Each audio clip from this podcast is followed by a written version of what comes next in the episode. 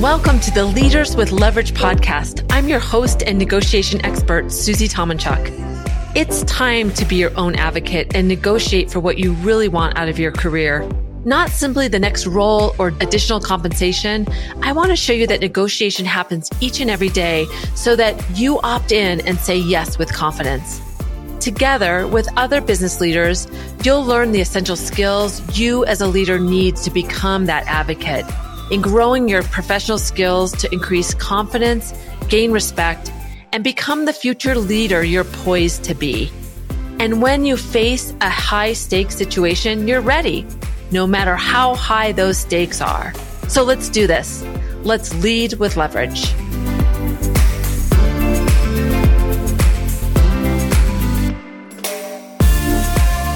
Welcome to Leaders with Leverage. I'm your host, Susie, and I'm so happy that you're here. This is a solo episode, and I'm going to talk about a concept around adopting a negotiator's mindset.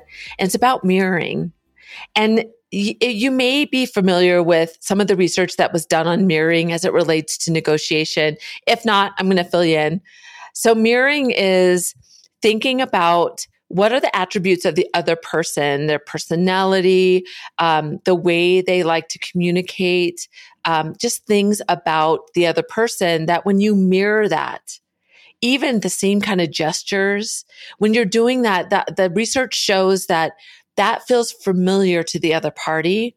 And so that can increase trust and the, the relationship because you're doing something that they may not be conscious of it and they're very rarely are, but that mirroring can feel just that familiarity to them that makes them feel at ease with you. So mirroring is a strategy that some negotiators use or just automatically learn to do um, that's really effective for them. And one example of I, back when I first started this whole journey around helping people shift their mindset and adopting a negotiator mindset. A friend of mine, Christine, who I adore, um, had put together some friends of hers that were all attorneys and had a really really strong negotiation game. And we were talking literally all afternoon about just different negotiation strategies that that they would use. And i'll never forget this one. She she was an um, defensive turn a defensive attorney in oil and gas. I hope i'm saying that right. So she was in the courtroom a lot and she tended to be against like really big personalities and just people that have a presence and loud and big. And she was this real small petite woman that likes everything just a certain way her notebooks her pens her papers. And so sometimes she said a, a strategy that she would use is to get big like them so she would go to her table in the courtroom and spread out, have a big presence. If she was in the in the negotiation room, she would take up more than just her space, which was unusual for her. But so at first felt kind of awkward to her, but when she realized the impact that it had, she started watching how others would react to that. And it really helped her be seen in the room. And build the rapport, but also just have the strength to be seen by the other party as a worthy opponent, is how she said it. And so mirroring to her was to be really physical and, and looking like that person that she was going against. So mirroring can be something that, you know, to the other side, like I tell people a lot, don't forget when we're advocating for ourselves or where we're negotiating sometimes if we're really uneasy, the words that we choose are we we take we we water them down for ourselves. We don't use as strong words as we might use for somebody else. But that other person doesn't hear your words through your lens. If the other party is very confident, uses very strong words, match those words too. Because even though they might feel a little bit pushy to you, they're familiar to the other party. So thinking about mirroring in the way that you, you utilize space, you think about the relationship and even the words that you use. a funny example I use all the time. When I'm talking about negotiation, difficult conversations, even our strengths and how we think that, that we see them from our view. I remember a few years ago, I was, I, I don't think we were negotiating. We were having a conversation around a scope of a, um, a new project and I was a consultant meeting with this guy at, at Comcast. Actually, his name was Scott. He was a VP level at the time um, holds a pretty big position right now. So I always mention his name when I'm with teams because it's um, funny, uh, the story. So anyway, Scott and I were talking, and he was explaining to me what was important to him in this big project that we're going to take over because he was going to be our sponsor on the other side. And I remember I am an extrovert. I believe my nonverbals are really positive because my nonverbals to me, even when I'm listening, show that I'm really listening. So I tend to nod up and down when somebody's talking to me and I do a lot of mm-hmm, uh-huh, yeah, yeah, yeah. So I do that constantly because to me, that's a positive way of showing the other party that I'm really connected and listening to them. And in the middle of him describing the services that he wanted us to bid on, he stopped and he was so frustrated and he kind of puts his hands strongly down on the, the desk and he says, what are you doing? What is this? Uh huh, uh huh, uh huh, uh huh. Are you agreeing with me? Are you trying to say something? He was so distracted by my nonverbals. They were not working for him. He likes to think things through. He's a quiet thinker.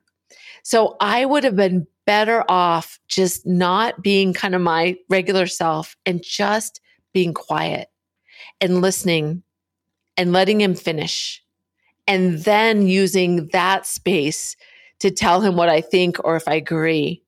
And he's taught me such a such an important lesson in that that the way I was showing up for him was just too much for him.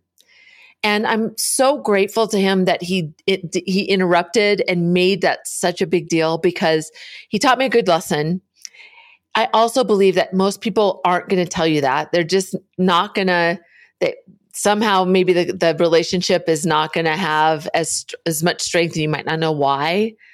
Or somebody might not really understand enough about what's going on and why they're not trusting that they might not even have words for it to tell you.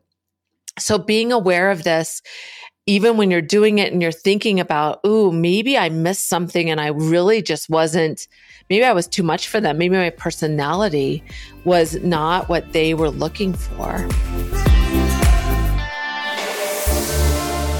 Hey there. Love this podcast? I'm taking 10 seconds out of this episode to ask you to leave an honest review.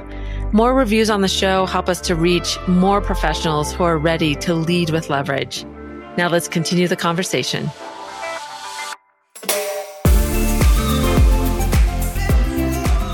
So, thinking about mirroring is really important in a negotiation. And as you know taking on a negotiator mindset is is key to moving into any conversation being thoughtful about especially high stakes or something that makes you nervous what is going to serve the other party?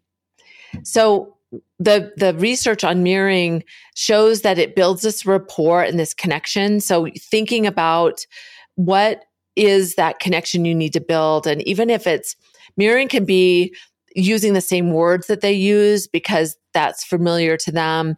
It's thinking about using the same gestures that they use. So if you tend to do a lot or you don't do a lot, matching the other party's kind of energy in the room can feel very familiar to them. It helps them understand that you get what they're saying because this psychological kind of exchange of information makes them feel that way.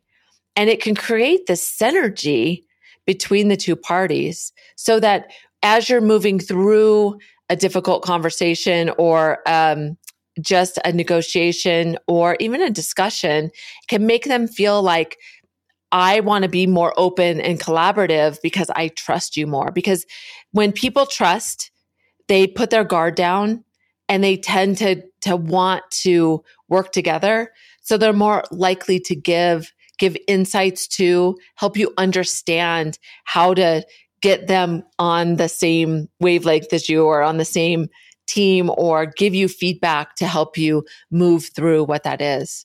So, a couple things to think about when you want to start to be aware of mirroring and considering the importance to the other party is reflective listening, really listening actively and to the point that you're thinking about what they're saying and maybe t- even repeating what they say by reusing the words that they have. Think about um, when you're objective in the moment and you've thought through the points you want to make, it allows you to be very thoughtful while they're talking. And then making space as well in that time. Um, if there's somebody that has to think things through and if you, you you are patient and let them space out their thoughts then look at the way they synchronize their thoughts and match that too right? So the space that they're holding for their comments if they have a lot of space between their thoughts before you add to what you're going to do add that space. So it's listening and matching their words and their phrasing. That's the first one. The second one is just being aware of their body language and doing the same kind of things that they're doing. If they're using their hands a lot when they're talking, do that. If they're not and they're holding their hands down, try to change that. You don't want to change who you are or not allow yourself to be at your best, but in making that connection, especially when you first start out, observe how you're holding yourself um, in in comparison to them.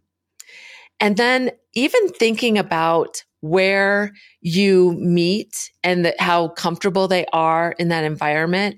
And if you can sense that comfort for them too. So that body language synchronization is really important. And then really framing, like listening to what they're saying and reiterating that you understand their priorities even above and beyond yours. So when you go back to the conversation and as if as you try to reframe the agreement that you've come to, making sure that you're putting their priorities, their words, the things that were important to them and mirroring the way they had said it to you can help them feel like you really got it and you have their interests in mind. So the three tips are to be an active listener and be reflective in that. So matching their words and also their spacing. The second is to really think about synchronizing their body language with, with, with yours. Are they uh, talking with their hands person? Are they not? What are some of the things that they're doing so that feels um, familiar to them? And then the third is to think about how do you rephrase and reframe the agreements by using their priorities and their words so that it feels familiar with them, so that they really feel like this was a collaborative process that you work together to come to this outcome that is a win win for both of you. So, mirroring is a really interesting um, aspect that I've started really thinking about how do people do that? And how do I help teams integrate this into when they work with their peers, when they work with their boss and they're working one on one with them or trying to win them over, somebody that's new?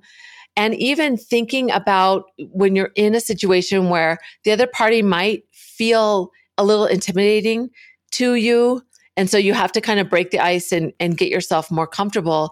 Using these techniques can help you focus on that, building that relationship. And then when they're feeling more comfortable with you, that will increase your comfort in, with that relationship too. So I hope this was interesting to you. I'd love to hear some of your outcomes when you're more aware of this mirroring idea. Start think, even watch yourself. Start by observing yourself in different situations with people and observe what your natural state is versus somebody else and making shifts with somebody that you're really close to that knows you well and see if they notice. Do some testing. It's all of this adopting a negotiator mindset is testing in your everyday so that you can figure out what works or what is interesting to you so that you can repeat that or make it more uh, natural to you. So you can just do it automatically on autopilot.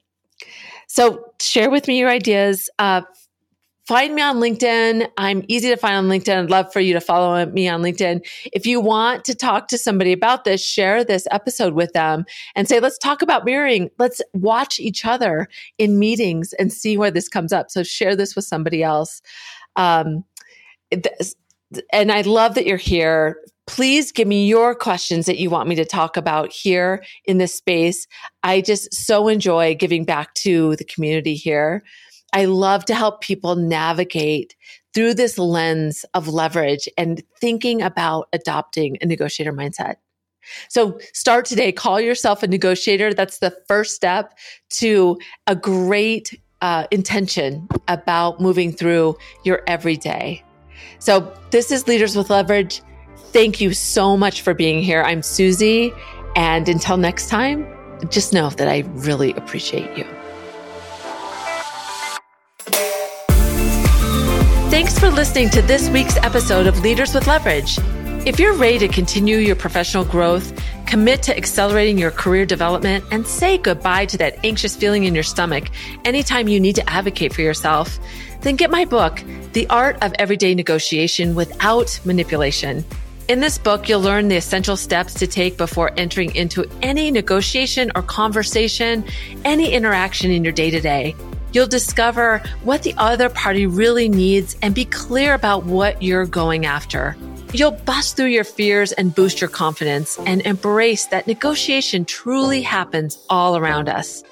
Head to the link in the show notes for more, and you can even get a bonus if you buy it today.